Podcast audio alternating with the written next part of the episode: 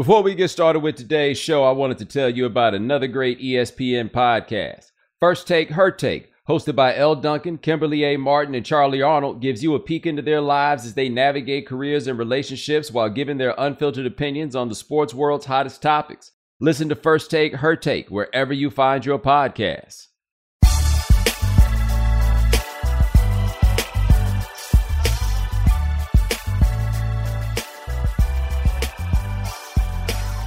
Ladies and gentlemen, welcome to the right time. My name is Bomani Jones. Thanks for listening wherever you get your podcast. Thanks for watching on YouTube. Rate us, review us, give us five stars. You only give us four stars. I'm inclined to believe you are a hater. It is Foxworth Friday. Domonique Foxworth, what's going on? Man, a lot. It feels like there's always a lot. I guess I need to appreciate these times before Yes, the summer it's hits coming. for It's real, and coming. there's not a lot. It's coming. That is correct. it is. It is. It is absolutely coming. Just to let you guys know, we're gonna talk about some of the holdout maybes, retirement maybes that are going on in the NFL. Also, a reminder to you: the Right Time Book Club starting June 13th. King of the World by David Remnick. Check it out. It is an excellent Pulitzer Prize winning biography of Muhammad Ali. Want you to get that. Also, hit the voicemail line 860-516-4119. Tell us about a fantasy football dispute that you yourself have witnessed, very similar to Tommy Pham and Joc Pederson. But first, we're gonna stick with baseball a little bit. Uh Dominic, I, we talked a bit about the Tim Anderson, Josh Donaldson thing. Like we talked mostly about me talking to Tim Anderson, but you had not seen what happened with Josh Donaldson yesterday. And I was just sitting at the crib and I was reading this, and so the headline is Donaldson colon Yankees lack of support was hurtful. Okay.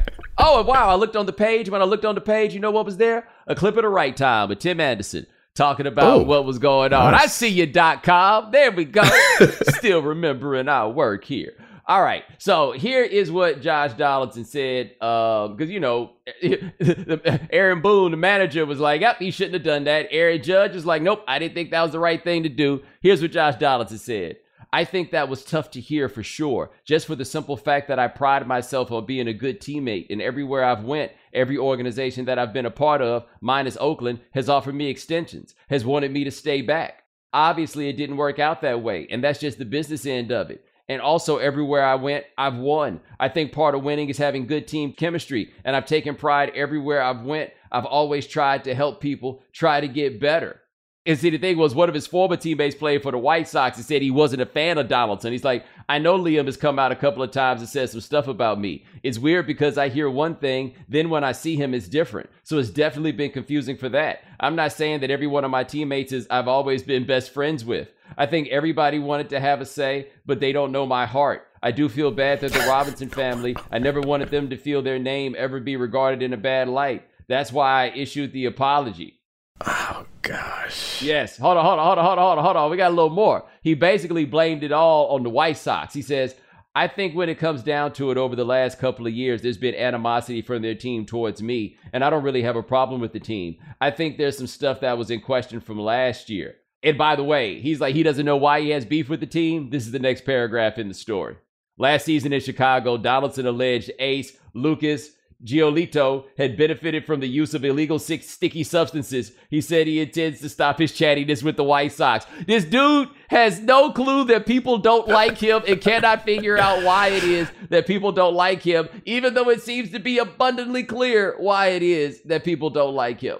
If you're the one that people don't like, you never know you're the one that people don't like. I don't think that's rare. If you have like a propensity to do, I don't even know the word that's not profane, to do these type of things, you know, like to be uh, poking somebody where they don't want to be poked with nicknames that they obviously don't like. You out here dry snitching. Ain't nobody asked you about what other people is using. And even if they did, no reason for you to tell. I don't know what else he has done, but I heard, I, I didn't read that article, but when this all came out, I heard like generally Donaldson and then the Pham case is different. Those two guys I kind of heard they aren't really liked that much around baseball. In in baseball, you live with them dudes, so that's you really get to know them. And Hold yeah, on, sometimes you got to slap them. I'm about to shoot you something. I know the video producers get worried when they see me looking at the phone, but I'm doing this so that I can send you something for you to look at. I don't want you to talk about what you see on your phone, but I just want you to look at it. And I'm just saying Oh. that uh Josh Donaldson need to All right, I said that to you before. That's right. You said you said that to me. Yeah, yeah, I, I, I know. Yeah, yeah, I look at that Josh Donaldson like, yo, tell your crew to be easy. Like, ease up, dog. E- just let this thing pass before oh, it gosh. gets worse for you. That's that's generally the move. You don't want people to, to start digging. Yeah, you just like- go ahead and, and, and keep it moving. It's been very interesting to me to see the way the baseball press has handled this. And you know this, and I think that the people who think they hate me don't quite understand this about me, but you, you know, worked with me for years and you could demonstrate this. I don't really spend a lot of time trying to litigate who is and is not a racist. Right? Like I just don't think, you know, the actions are the part that matter. Like I don't I don't spend a lot of time trying to get to the bottom of it, right? But the general public in these moments is always absolutely concerned with whether somebody is a racist or is this thing racist, right? They always, you know, that's that's always a thing. But when it happens, we always get into the well, we don't know his heart, right? Like that's that's the game that people play. And by the way, there's something to that, right? You don't Yeah, know what is. somebody's heart is, but you do know what people do. And people around baseball demonstrated no interest in being like, hey, maybe we should look into what Josh Donaldson does, right? Because by the way, I don't think they need to look into it that much because they there all the time too. Like you talk about how you know they all around each other, the writers and everybody else is all around them dudes, man. They know Josh Donaldson. They know what time it is in whatever direction it is. They ain't got to pretend like it's a mystery. Yet everybody gets handcuffed in these moments and they suddenly like, oh, I don't know, man. I can't like put no thing on his head to read his brain or nothing like that. So I'ma just, can we talk about something else, please? This is so. This impacts all of the stories. I had a like a long conversation with with Mina yesterday um, about a number of things, but one of them was the Deshaun Watson stuff. Like more allegations coming up, and her and I just kind of. I mean, it's an obvious thing, but it just hit me in that moment. Is like we personalize things. It's just human nature, I, I guess. And when you start to hear a story, I think you start to put yourself in the shoes of the person you're most like.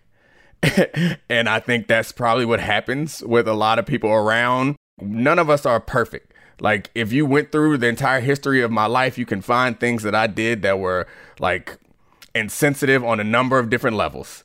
So when I see somebody else doing something and I'm a writer or a reporter, I'm like, man, I don't know his heart. because even though you out here doing some racist stuff or some sexist stuff or whatever type of stuff you doing, you want people to look at you and be like, he's a good person. And we talked about the Deshaun Watson stuff, and I was like just kind of talking about it from and you and I have been very outspoken and like harder on Deshaun Watson than most people, but I was still talking about it from his perspective, whereas Mina, obviously, she identifies more with the women, which made for a really good conversation. But I think that's what's happening in this, and this ties to Dan Snyder, this ties to a bunch of things that are going on right now with the owners. People talk about Dan Snyder gonna get his team taken. Nah.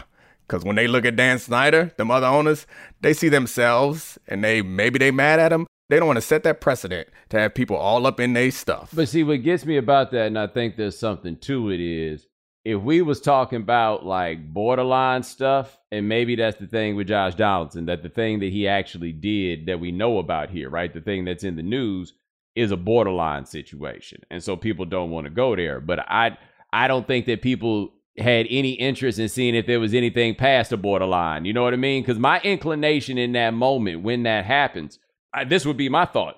Why don't you get on the phone with some of Josh Donaldson's black and Latino teammates and ask them about what their experiences have been with him? Because it was notable that it was Aaron Judge that was like, nah, I shouldn't have done that, homie.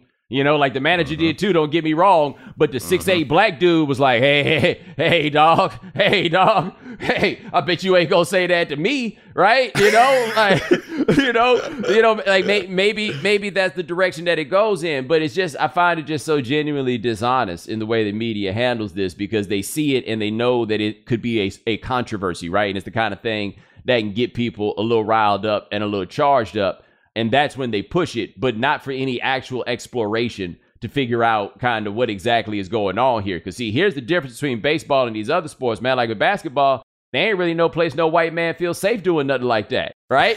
like in like in baseball, you might feel like it. In football, Yeah. it's some wild boys who might be willing Yeah. to do it, but by and large. they ain't feeling too safe. Like Derek Wolfe might decide he gonna do something like that, right? And everybody gonna be like, "Come on, Derek, why you talking to me like that?"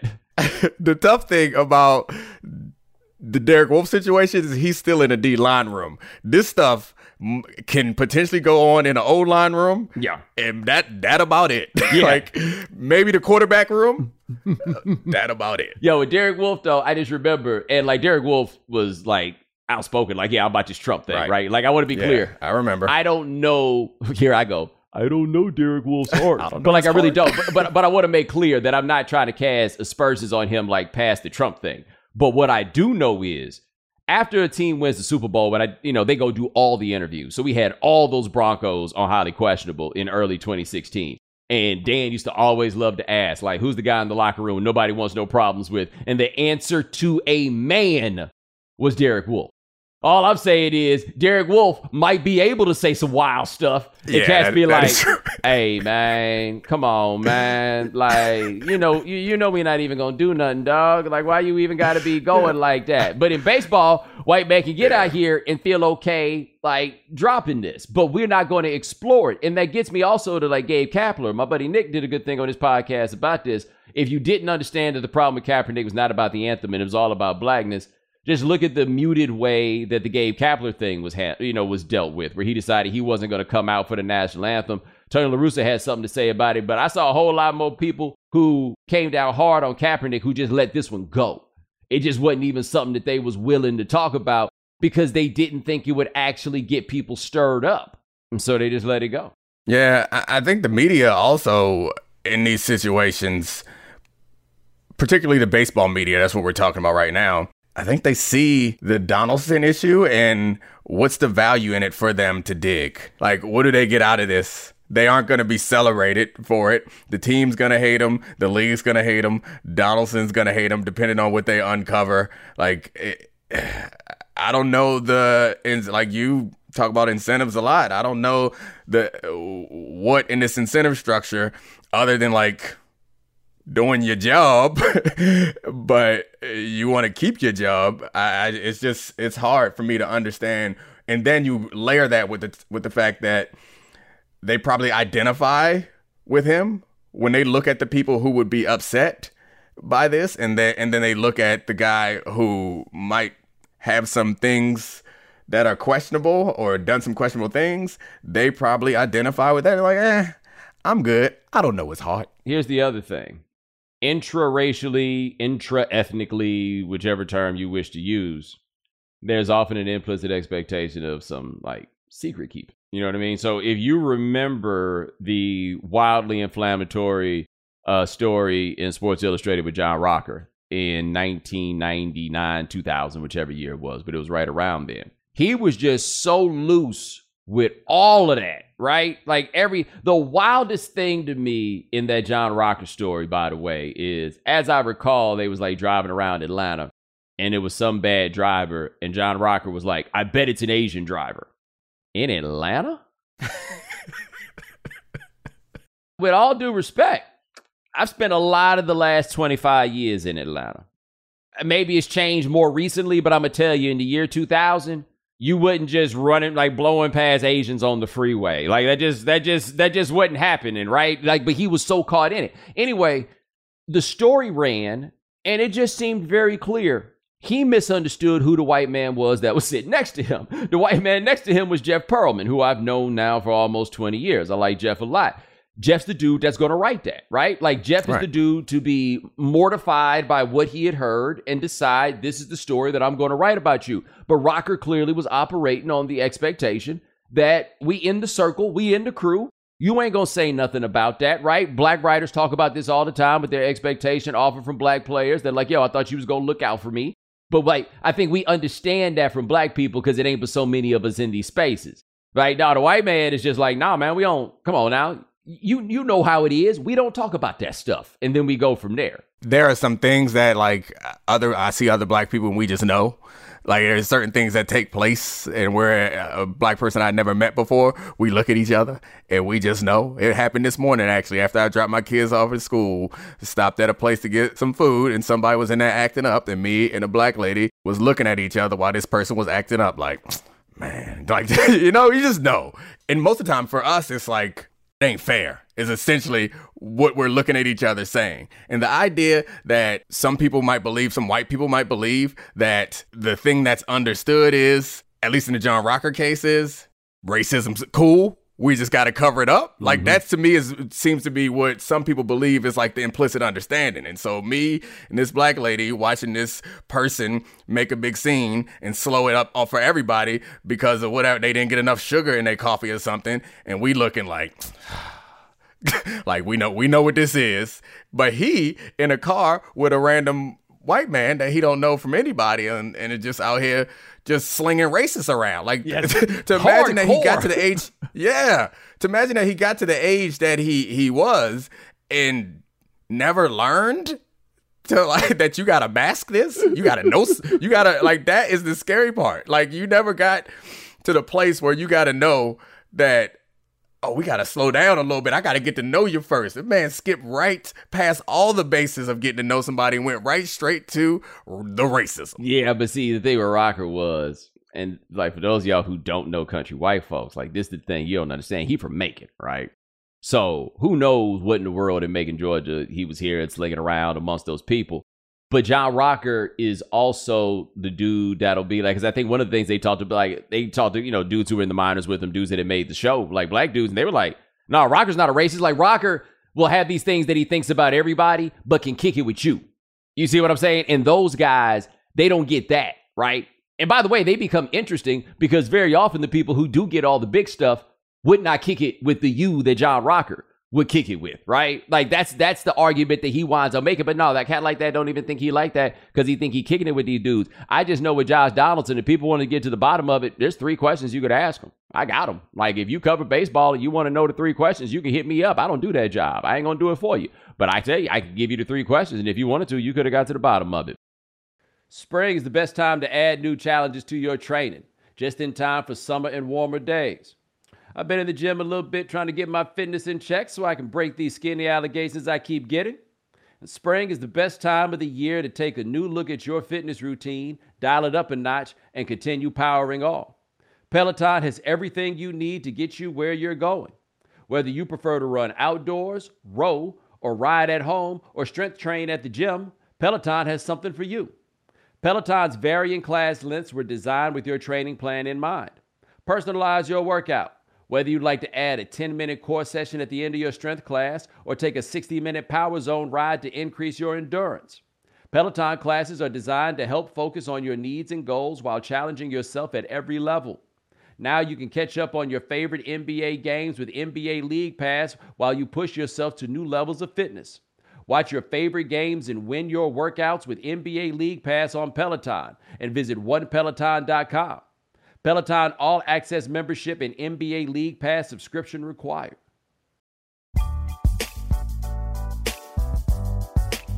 I don't want to go too deep into that because I want to talk to you about what I think is an interesting sort of new dawn in the NFL. And I want to bring this up from a union perspective as you, you know, with your work with the Players Association. One thing the NFL absolutely tried to do was legislate the holdout out of the game right? Like they made the punishment so punitive for you holding out. And the holdout I thought was a necessary institutional construct because of the nature of these non guaranteed deals. It was the only leverage that the player had. The owner can decide to rip up the contract. Therefore, the player should be able to also make a very similar decision and let you decide what your move is going to be. But this Kyler Murray thing is interesting because I don't think he would wind up holding out per se.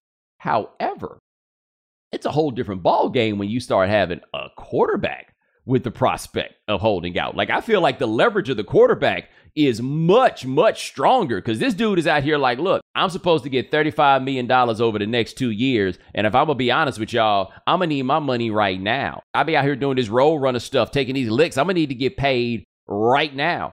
If he were to say, I'm not coming if y'all don't pay me, I don't see what choice they got other than to pay him, do you? No. The tough thing about the holdout is what you said. They made it very punitive. But if you don't care about the penalty, then it's still there. Like you still have the ability, like you used to be able to force the team to rescind the fines or pay your fines. Now, apparently, you can't do that. And it's like $50,000 a day, which is a lot of money But it's not a lot of money if you're going to make 35 over 2 and you're negotiating for 50 over 1. so, all right, I can hold out for that. So it's not that punitive. But even if it is like incredibly punitive, if you got the with guys like playing longer and longer, and maybe Kyler Murray won't be one of these guys because of the way he plays, but if you got the heart to sit out a year and like you really mean it, I don't think it's that like detrimental to you professionally. Cause they gonna pay you, especially at quarterback. They gonna pay you, or they gonna trade you to try to get something for you. They not just gonna let a legitimate franchise quarterback just sit around and do nothing for them. So like they want to remove the leverage from the players in any way they can, but in your ability and your fortitude, like if you got it and he's made enough money, like I know we want to make more and more money, but he ain't coming off of off a fourth round deal like Dak was back in the day. This man has got number one overall pick money. If he want to live the rest of his life, he could live the rest of his life happily off this money that he got right now. So I'm with him. Sit out. I'm surprised he ain't on Instagram at a batting cage. Has that happened yet? Yep. Like I, I feel like I feel like it's about that time for him to be out there. You know, like oh, I love the smell of the leather of the glove, right? Like just just to remind you guys, I might consider going to do that other thing. Maybe just maybe just throwing this out there at you, dog. Just seeing if you might uh give it some consideration. Now, my question with the Cardinals with him is how high is the ceiling on your little bitty quarterback? Because I think he is an incredible athlete. I think that he's a really good quarterback, right? Like, I don't want to reduce him to athlete playing quarterback, but I just don't know what you can do with a little bitty quarterback. Like, Russell Wilson was an interesting case, and they obviously won the Super Bowl with him. And I have not truly felt that he was an impediment to their success at any point. But when they won that Super Bowl, they won it on the back of defense, and they didn't ask that much of him you still have to take a zillion sacks a year if you're going to have Russell Wilson because of the things he's going to have to do to be able to see because he's a little bitty quarterback. And so if I were the Cardinals, I would have some measure of reservation about how much exactly do we put in on this, given that this may be a guy that we can win a lot of games with but can't win a Super Bowl. However, he's a guy you can win a lot of games with, and you ain't just about to go out here and find another one. There's not one laying around that you can pick up off the waiver wire. You're just going to have to pay this man. Right. I don't know the full dynamics of their cap situation. But given what you said, that's all the more reason to pay this man now. You pay him now. Pay him as early as possible. Don't defer this decision. You pay him now, it's cheaper.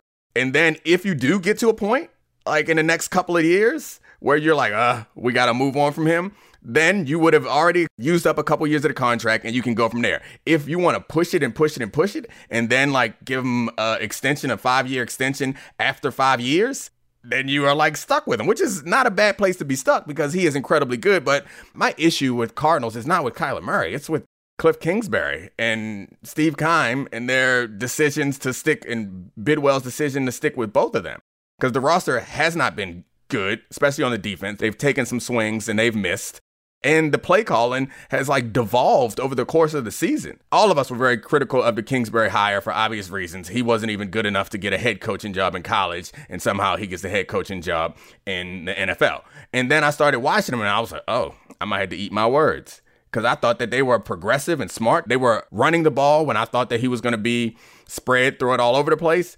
But it seems like as the season goes on, he gets more conservative and worse and they like, let's sign me up for five more years of that. And that's if I'm Kyler Murray, that's I want my money, but I'm also like, I don't mind leaving this place because I, I don't think he's the right guy. Kingsbury, that is. Steve Keim, aka Suge White, who we cannot forget, got a DUI, kept his job, and then fired Steve Wilks after one season. Now I don't know whether or not Steve Wilks should have been fired. I mean, there's obviously a clear argument for it. Nobody has hired him to be a head coach since, but you get my point.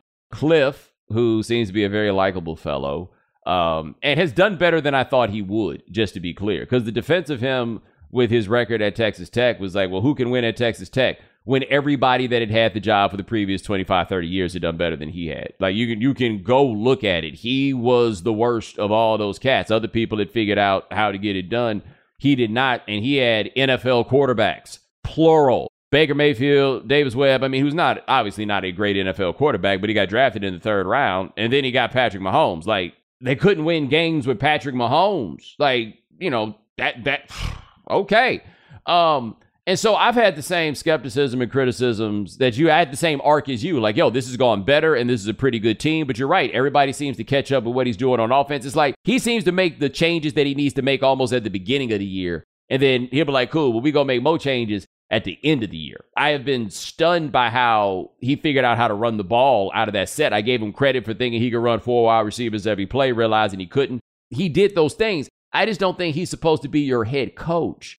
But whoever you bring in, if it's Murray, I don't know if your head coach is going to have to be a Cliff Kingsbury type. But whoever it is, you got to go all the way in on this quarterback and playing a type of football that at one point would have been revolutionary, but now seems a lot like what everybody else plays. You mentioned earlier is about options. Like Kyler has options that no one else has. He has this baseball option, which gives him an extra bit of leverage. They, and by they, I mean more than the Cardinals, I mean more than the NFL, I mean all people that fall in the category of the man. they don't want you to have no options.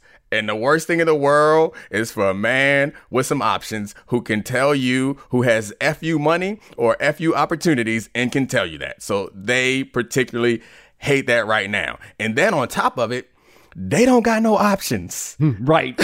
what you gonna do without Kyler? It's the only spark y'all had since Kurt Warner. Y'all better not play with that. As as expensive as all this stuff is, you better pay that man even if it wasn't a spark. There just aren't quarter. How much money have we watched Kirk Cousins make?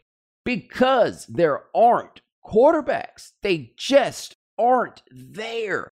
And so if he wants to lean in on it and think, look, man, if you follow the history of Kyler Murray, you got to understand something about him. He is quite possibly the greatest high school football player ever in the state of Texas. I'm not saying that to say that that matters for anything right now. I am saying, though, that it matters in the discussion of how Kyler Murray views himself. How Kyler Murray and his father see his talents and what he is able to do. That man is not no dude who's under no misgivings about just how important he is. Trust me, trust me. He gets it. What would they say? He knows his worth. and it's and it's more than 35 over two. Yes, yeah. Like, this is crazy talk. Up. Yo, and, and then you get Lamar on the other side. Lamar just over here like, yeah, I get to it when I get to it. I've been thinking about the Lamar situation often, and I know that there is like career ending insurance and there's like career devaluing insurance. I'm assuming he got it. I'm assuming he got it because if he does have that, then ain't nothing to worry about because he's proven himself as an MVP. If he was trying to get the free agency, like true free agency and he wants to wait to get there, then fine. If you have all this insurance to protect you, otherwise, it doesn't make sense to me not engaging them. And we don't know the deals that are out there. So the first reaction is to react to the stories that are put out there, which obviously have a slant. And that's like Lamar not trying to get a deal done. And to us, we're like, what? Everybody want to get a deal done as soon as possible. But we don't know how this process has gone. They offered him something he don't like. Then Deshaun Watson, coming off of his allegations, signed a monster guarantee. And then if I'm Lamar, I go back to them like, I want that. He don't got no MVPs. I ain't got in trouble. That's the issue right there. Like, this is why the owners had to be furious. There's no argument for paying Deshaun Watson more money than you pay Lamar Jackson.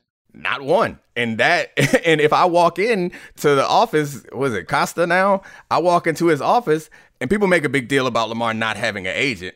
You don't need an agent. you go take that deal that Deshaun signed and you cross his name out and cross out the last digit before the decimal point and put one more on it and then write your name in his place and put it on his desk. I don't need nobody to, to negotiate that for me. It's that simple when you're as good as he is. Yeah, except you need the agent just so we don't have to do this. If he had an agent, this is done. I think, like, regardless of what the money is, not saying it gets done for less, but I feel like, yo, this young dude that don't feel like doing this right now. Right? They're like, yo, you want to get this contract done? No, man, I'm enjoying my summer, man. I'm to holler back at y'all at the end, right? Or maybe his game is I'm to play this all the way out and then I'm to have all the leverage, which, I mean, that is a play. You can do that because the thing about the career ending insurance thing is your career has to end. I think they do have devaluing insurance too. Okay. I'm not sure. I know I've heard people have gotten that, so I don't know yeah. about his case. But I know getting the money isn't so easy. It's just filling yeah. out a form and then they hit you back and they give you a dough, right? Like this is the reason I thought he needed an agent. It's not about his capabilities or whether he's bright enough to handle his deals. Just who wants to hassle? Like I personally would not want to hassle. Now, what I also wonder in this, he may not have an agent, but he does have a mama, and she ain't no joke from every indication that I've received. And so maybe she's doing that. Maybe she's on the calls. You know what I'm saying? Maybe she's the one that's handling these things. I don't have a great answer for that, but I think having a rep it's not even 10% in the league, it's three. It would be yeah. worth the three. I agree with you. I'd rather have the representation. However, I think the the impulse is for everyone to say that what he's doing is dumb and wrong. Oh and no, I know not you're that. not. Yeah, I know. I know you're not saying that. But so I, I've tried to like look at this because it's unorthodox. I've tried to look at this and figure out how this helps and challenging myself to make this argument. Is agents work for you, but it is in their best interest to have good relationships with the teams. You come and you go. The GMs, the coaches, they're going to be there forever. So as much as you like, I pay him. He worked for me. The incentive, maybe it's true that he's going to fall on his sword. He to burn down all his relationships. He to do whatever he can to get you the best deal or she. Maybe it's true. But the incentive, is that they keep their relationships with these other dudes because the more players gonna come through. That's true. That's and, true. And your mama? yeah. There's one thing I know about mamas, all mamas, is they gonna have their kids back. Yeah. But I think only thing is they think they can play y'all. And maybe you will ultimately demonstrate that they can't play y'all. But I would like to save time and not have to go through this oh, period no, of demonstrating. I had an agent my whole career. Yeah, yeah, yeah, yeah, yeah, man. Nah, that, I mean, you got a chef but you ain't got no agent. You know what I'm saying? Like that's all. I, I, I don't. Yeah. I don't get the logic. I mean, I don't know if he has a chef, but I bet he do. Like I don't. I don't. I don't. I don't. Nah, couldn't be me. What you think about Aaron Donald? Because I had been hearing since the day of the Super Bowl about the retirement stuff, and then the retirement stuff came. I mean, it's a little before the Super Bowl, but then the retirement stuff became public, and now he wants his bread, or he says that he will retire. And I'm kind of like, I mean, dog, do you just really want to retire? Because if you do, just go yeah. ahead. Yeah. It's a weird position to take because to me, it doesn't make sense. I think he's like set to get like 15 or something. And I think that puts him somewhere in like the 100 highest played players in football. He wants to be the number one defensive player. I don't know what that number is, probably like 30 something, I'm guessing. So if you are threatening to retire because you want more money, I'm supposed to believe that you ain't gonna show up for the money that's on the table? that's the one that's hard for me to logical leap it is for me to make is okay, you wanna like hold out, you wanna scare this team into paying you. It just doesn't make sense because I'm like, you want money. You want more money. So you're gonna leave 15? No, you not. You're not gonna leave 15. If you ready to retire, then you gonna retire if you're not ready to retire and you want more money, you're to get more money. So I am all for, you know me, I want players to get paid. I want them to get his money, but it just don't make sense as a strategy to me to say I'm fine with folding it up. Like it would make more sense to say like I want to get traded to someone who's going to pay me. That would make sense and I'm willing to sit out because of it. I still have the hunger for football. I want to get more rings, but saying, "Man, 8 years, Hall of Fame career, I'll shut it down unless you pay me double." Well, see, that's the thing my question is the hunger for football. And I don't say that as a judgment, just to be clear, right? But the reason I question that is we've been hearing about this dude talk about retiring for now almost like four months, right? You hearing about that before the Super Bowl, like going into the Super Bowl, you looking yeah. at it like, yo, if I get this, I have nothing left to gain. And by the way, he has nothing left to gain. Like whatever it is that we think about Aaron Donald historically as a football player, it's all settled already, right? We are here. He is a rich man's John Randle. an incredible thing to say about somebody. And a team won a Super Bowl with him being the best player on that team where he made the play to shut it down and win the Super Bowl. Like, it's not really often that a defensive player is in a position to make the game controlling, game defining play as he did. And not just because it was random, right? Because he decided to be the dude to do it, right? It's all tackle at that. At defensive tackle, correct. At three, that don't happen. he ended the NFC Championship game, and then he had the two final plays to end the Super Bowl. Yeah, proceed. You realize how crazy it is to look at him and be like, "Oh yeah, he's definitely better than Warren Sapp." I was having this conversation over text with Himbo the other day about like who is the comp for him there, and Warren Sapp obviously came up, but he's definitely better than Warren Sapp, and Warren Sapp is ridiculous. Yes, yes. Somehow he's smaller than Sapp, but better, right? Like John Randle is like probably more like the physical comp seems to hold, but John Randle was just like if he was a basketball player, he'd get the Tommy points. You know what I'm saying? Yeah. Aaron Donald is all that intensity and apparently the strongest man in the world. it's outrageous. And the way, the idea that the way that the game changed, too, it made it more difficult to be impactful from where he is, and somehow he's more impactful than anybody ever at that spot. Yeah, it's craziness. It's nuts. It's and he just like, I mean, I just don't feel. I feel like he gonna mess around and let them talk him into doing something he don't feel like. He'd be like Phil Jackson with the Knicks. Well, I'll take the job if you pay me twelve million dollars. Exactly. Damn, they just offered exactly. me twelve million dollars. well, I guess I got to do that, huh? That's absolutely right. And just like that, um, running a basketball team is the same as playing defensive tackle. You can't half-ass neither of those things. You're gonna have to be in Slovenia watching these uh, other leagues play ball. You gonna have to be in training camp banging heads with centers and guards. Yes, like it, it just has to be that way. Yes. We talked also, you mentioned earlier about uh Congress want Goodell and Dan Snyder to come highlight them for a little bit, let them know what was going on with the Commanders' little investigation. And it was a little invest. I mean, it seemed to have a lot of pages, but the investigation fell little in the way that everybody surrounding it treated it. And you don't think they're going to take this man's team from him. I think they want to take this man's team from him. I think they're afraid he'll blow up their spot. They took Jerry Richardson's team from him, so I can't say right that I'm talking about the, the other owners. Yeah, they, the they, owners. Yeah, they took Jerry Richardson's team from him, so I can't say that they won't take a team from somebody. But Jerry Richardson, uh, you know, was willing to take one for the team. Dan Snyder ain't about to do that at all. He won't take one for his team. That's the difference. They didn't take his team from him. He sold his team. Yeah. He wasn't up for the fight. I don't believe that they got the two thirds vote that you would need. I think it's two thirds of the owners would have to vote in order to kick you out. I don't know a time when that's happened. They was like, look, man, we need you to slide up out of here. It's like back to the holdout analogy. We need you to leave. If he was like, nah, I don't think they voting him out. Like I just don't see it happening. And this case is interesting because like Congress wants to look into his financial, like look into his books. They also want to look at this investigation. They want to get all up in this man's organization. That's a precedent that they don't want to set. They are like 30 brothers in one house. And you may not like your brother, but when mama start going through drawers and stuff, you're like, ho, ho, ho, ho, ho. I want him to get a beating, but I, but I don't want to set this precedent that you can look under people's beds. And that's how I feel like two paths. One path is we run them up out the league but we have to let all these people in and we have to set this precedent. The other path is we let them stay and he gets vitriol.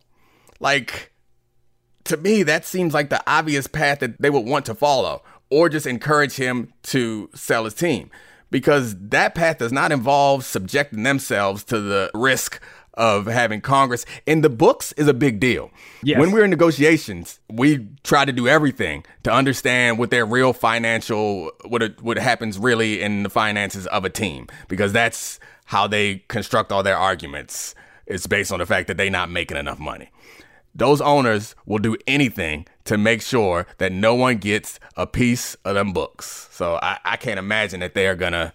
I mean, it was an invitation. It wasn't a subpoena. Roger ain't going to talk to nobody, and neither is Dan. Yo, I can't believe that that man really tried to steal that money from them cats. Like that, that just seemed like some real low stuff to do. Like, how cheap is this? You're not just, and honestly, I guess the teams don't look that close at the line items, but I feel like this should have just been easy math, right? Like, you know how many seats that stadium got? You know how many tickets they say they sold? Like, the accounting is incredibly complicated. So when I was at the NBPA, we would always have to do re-ups because it was basketball related revenue was what the money was based on. So here's an example. You would get signage in your stadium and the sponsors would pay a certain amount of dollars to have signage in a stadium. And the team would go back and since the signs didn't change and they would also have like ice capades and other concerts in there, and the signage there, they would go and try to say, and you, you negotiate with a sponsor one price. They go and say, like, all right, well, 40% of this signage is because they wanted the people at Ice Capades to see it. you know, so like there, I don't understand exactly how Dan was over here skimming or Dan's guys were skimming because I don't imagine uh, my guess is like Dan knows about everything, but my guess is he wasn't in there like, hey, let's skim some. It's just people trying to read their numbers. They trying to get to where they need to go. They trying to get an attaboy from the boss, and they're like, you know where we could skim a little bit.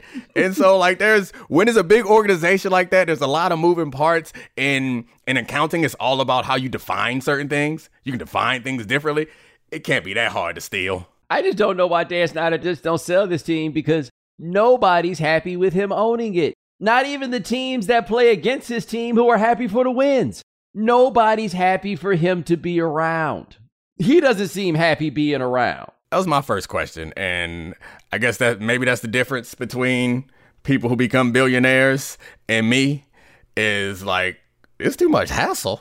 I don't need people to know my name that much. I don't want a Super Bowl ring that bad. Like, assuming that, I mean, I know Dan Snyder accepts that there were bad things going on in his organization. He's not willing to accept that he, like, participated in, which there are allegations that he did. But either way, I don't want to have to run this foolishness, keep getting whooped every week, and then also we out here assaulting people. Like, give me my what they worth now? Five, seven? give me my ten billion dollars because Jeff Bezos will pay it in a in a second, and let me go somewhere else and do something else. I can only assume that he's just unhappy everywhere else, right? Because, like I say, the unhappiness for everybody associated with what he's doing now is clear. I can just assume for him that he don't see the difference between being that where he at versus be, being that where he was going to ultimately wind up being. Because I've talked about this, the history of that franchise is weird because we think of them as being one of the great franchises, but they're not actually. They've been one of the worst franchises. They just had an 11 year run with Joe Gibbs where they really got some stuff done, right? Like they got, you know, the George Allen years weren't so bad, but other than that, man, they was boo boo because they decided being racist was more important than winning football exactly. games, right? After Joe Gibbs left, nothing cracked, right? It was pretty good when Joe, a little bit good when Joe Gibbs came back around, but they haven't had it. Like this is not a traditionally great franchise. We've just conned ourselves into believing that because they did it right at a good time. What is there here, right? They try to build a stadium. Don't nobody really want them to do it? Nobody really wants to be the one to have their little stadium. You know how hard it is to be that way with an NFL team? they trying to go to Virginia now. They doing all types of stuff. It is a mess. And I think you're right. I, I hadn't really considered it because you're right. In my mind, uh, the Washington football team, it feels like football. It feels like the NFL. And it's probably just because they were like good at the time when like football was blowing up. And then they had the Doug Williams year, which like does not right any of the wrongs of their history, but it changes the perception on it. But that's one of the wild things. Like this city is becoming where I live now in DC is becoming less and less black, but it's been one of the blackest and like successful black cities in all of the country. If you come here, you will see more black people in cowboys starter jackets than anything else and it is only because they racist. Yeah, I say, see, see, that's the thing that people don't understand about us as black folks, which is if we got to root against somebody, it's possibly the white folks closest to us. Right, like like like like like the white folks that are actually treating us badly on a day to day basis we are not on board with that team. So in Washington, you're right. The whole idea of this rivalry between those two teams, at least to me, has always just seemed to be about black people in that area right? Because that's, you know, that's really what it comes down to. Because the people that were rooting for that team that was playing Dixie and everything else, man, like Joel gives me hell for rooting for Texas, but like when I did that, it was much later in time, you know, like I had I had no recollection or understanding of all that stuff that was being discussed. With that team, everybody knows what time it is, and they were the over the top. They were the Ole Miss of football, basically, and open about it. It's a heritage that gets passed down. It's like you hear people talking about it, and maybe they changed their name. Maybe some things are changing. I don't know, but they aren't good either. So like, you're not gonna get the young black fans now because like, I'd be willing to bet that there are more black Cowboy fans in Washington than there are like Commanders fans because like I grew up in Baltimore and I heard the stories. and we didn't have a team when I was growing up. So like maybe I root for Washington. And black men around me was like, no, no, no, no, no, my friend. That's what we ain't gonna root for. You root for whoever you want, but not them. Yo, and it ain't like Baltimore is some progressive, Mm-mm. like like Mm-mm. ahead of its time. But the Colts had Big Daddy Lipscomb and cats out there. You know what I'm saying? Like, meanwhile, they over there literally whistling Dixie. Yeah, and I'm sure there are other teams that were doing the same thing. But to your point you made a second ago, but you the white people closest to us. Yes. and you the white people who are throwing it in our face. And it was yeah, I don't know. I don't have those same memories and of the Colts or Washington because like I wasn't paying attention at those times. But when I was paying attention to football, um, Washington was pretty good. Yep. When I first started, and the Colts says were long gone, and I was like, all right, I'm close to here. Nah, how about you go ahead and root for them 49ers instead? yeah, yeah, I was not allowed. this what you not gonna do. which which is ain't gonna do is root for that team who has that openly racist past and present because they were still called the R's back yeah. then. You might as well have come in and said you was gonna root for Duke. Like, nah, nah. I didn't know you was already ready to get your own apartment. You're a precocious young man. My dad grew up in Charlotte and the place called the Rocks in Charlotte. like you know this, I don't have to explain it to anybody else. UNC is not like some incredible liberal progressive bastion, but it is compared to Duke. And if you grew up in Charlotte, you rooting for UNC is like rooting for the NAACP. Yeah. And there was no chance that we I remember watching all them tournaments, ACC tournaments and we was wearing Carolina blue and, and cheering for the good guys, Dean Smith and the Blacks. Yeah, you, you got to remember this though.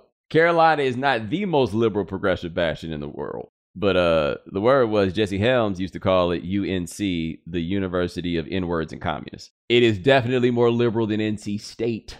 Right. Like when yeah, you get to Duke, yeah. like when you start when you start comparing it to the local homies, you be like, oh yeah, man, it does feel a little bit like Berkeley. I didn't know the NC State stuff until I um I was getting recruited. And so like we didn't think about NC State much when I was coming up, even though like I watched ACC and we root for Carolina basketball. Like NC State, eh, okay, whatever. It was like it was UNC and Duke, and then NC State started recruiting me, and my dad never really wanted to like push me to go to any place or another. But I felt his mood change when the NC State when Chuck Amato came to my crib. I felt it, and he wasn't gonna stop me from going there. But I was like, oh, okay this apparently this ain't the move. oh, Chuck Amato, man, old barrel chested. Chuck, Chuck, Chuck's an interesting dude. Just that's the best I can put it. Chuck was an interesting dude, but hey, this has been Foxworth Friday. That is Domonique Foxworth. Check him out on Get Up. Check him out on Andscape. Check him out on Debatable. Check him out wherever he is to be checked out. It's greatly appreciated, sir. Always, man. All right, now. Also, before we forget, the Right Time Book Club first episode is June 13th.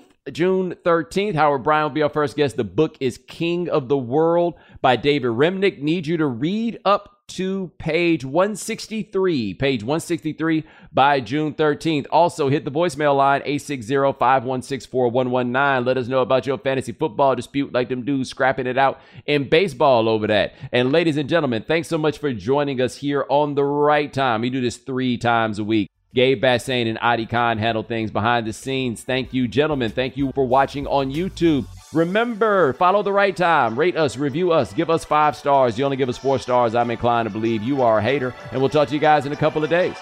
Take it easy. Thanks for checking out The Right Time with Bomani Jones Podcast. You can listen or follow on the ESPN app or wherever you listen to podcasts. The Right Time with Bomani Jones.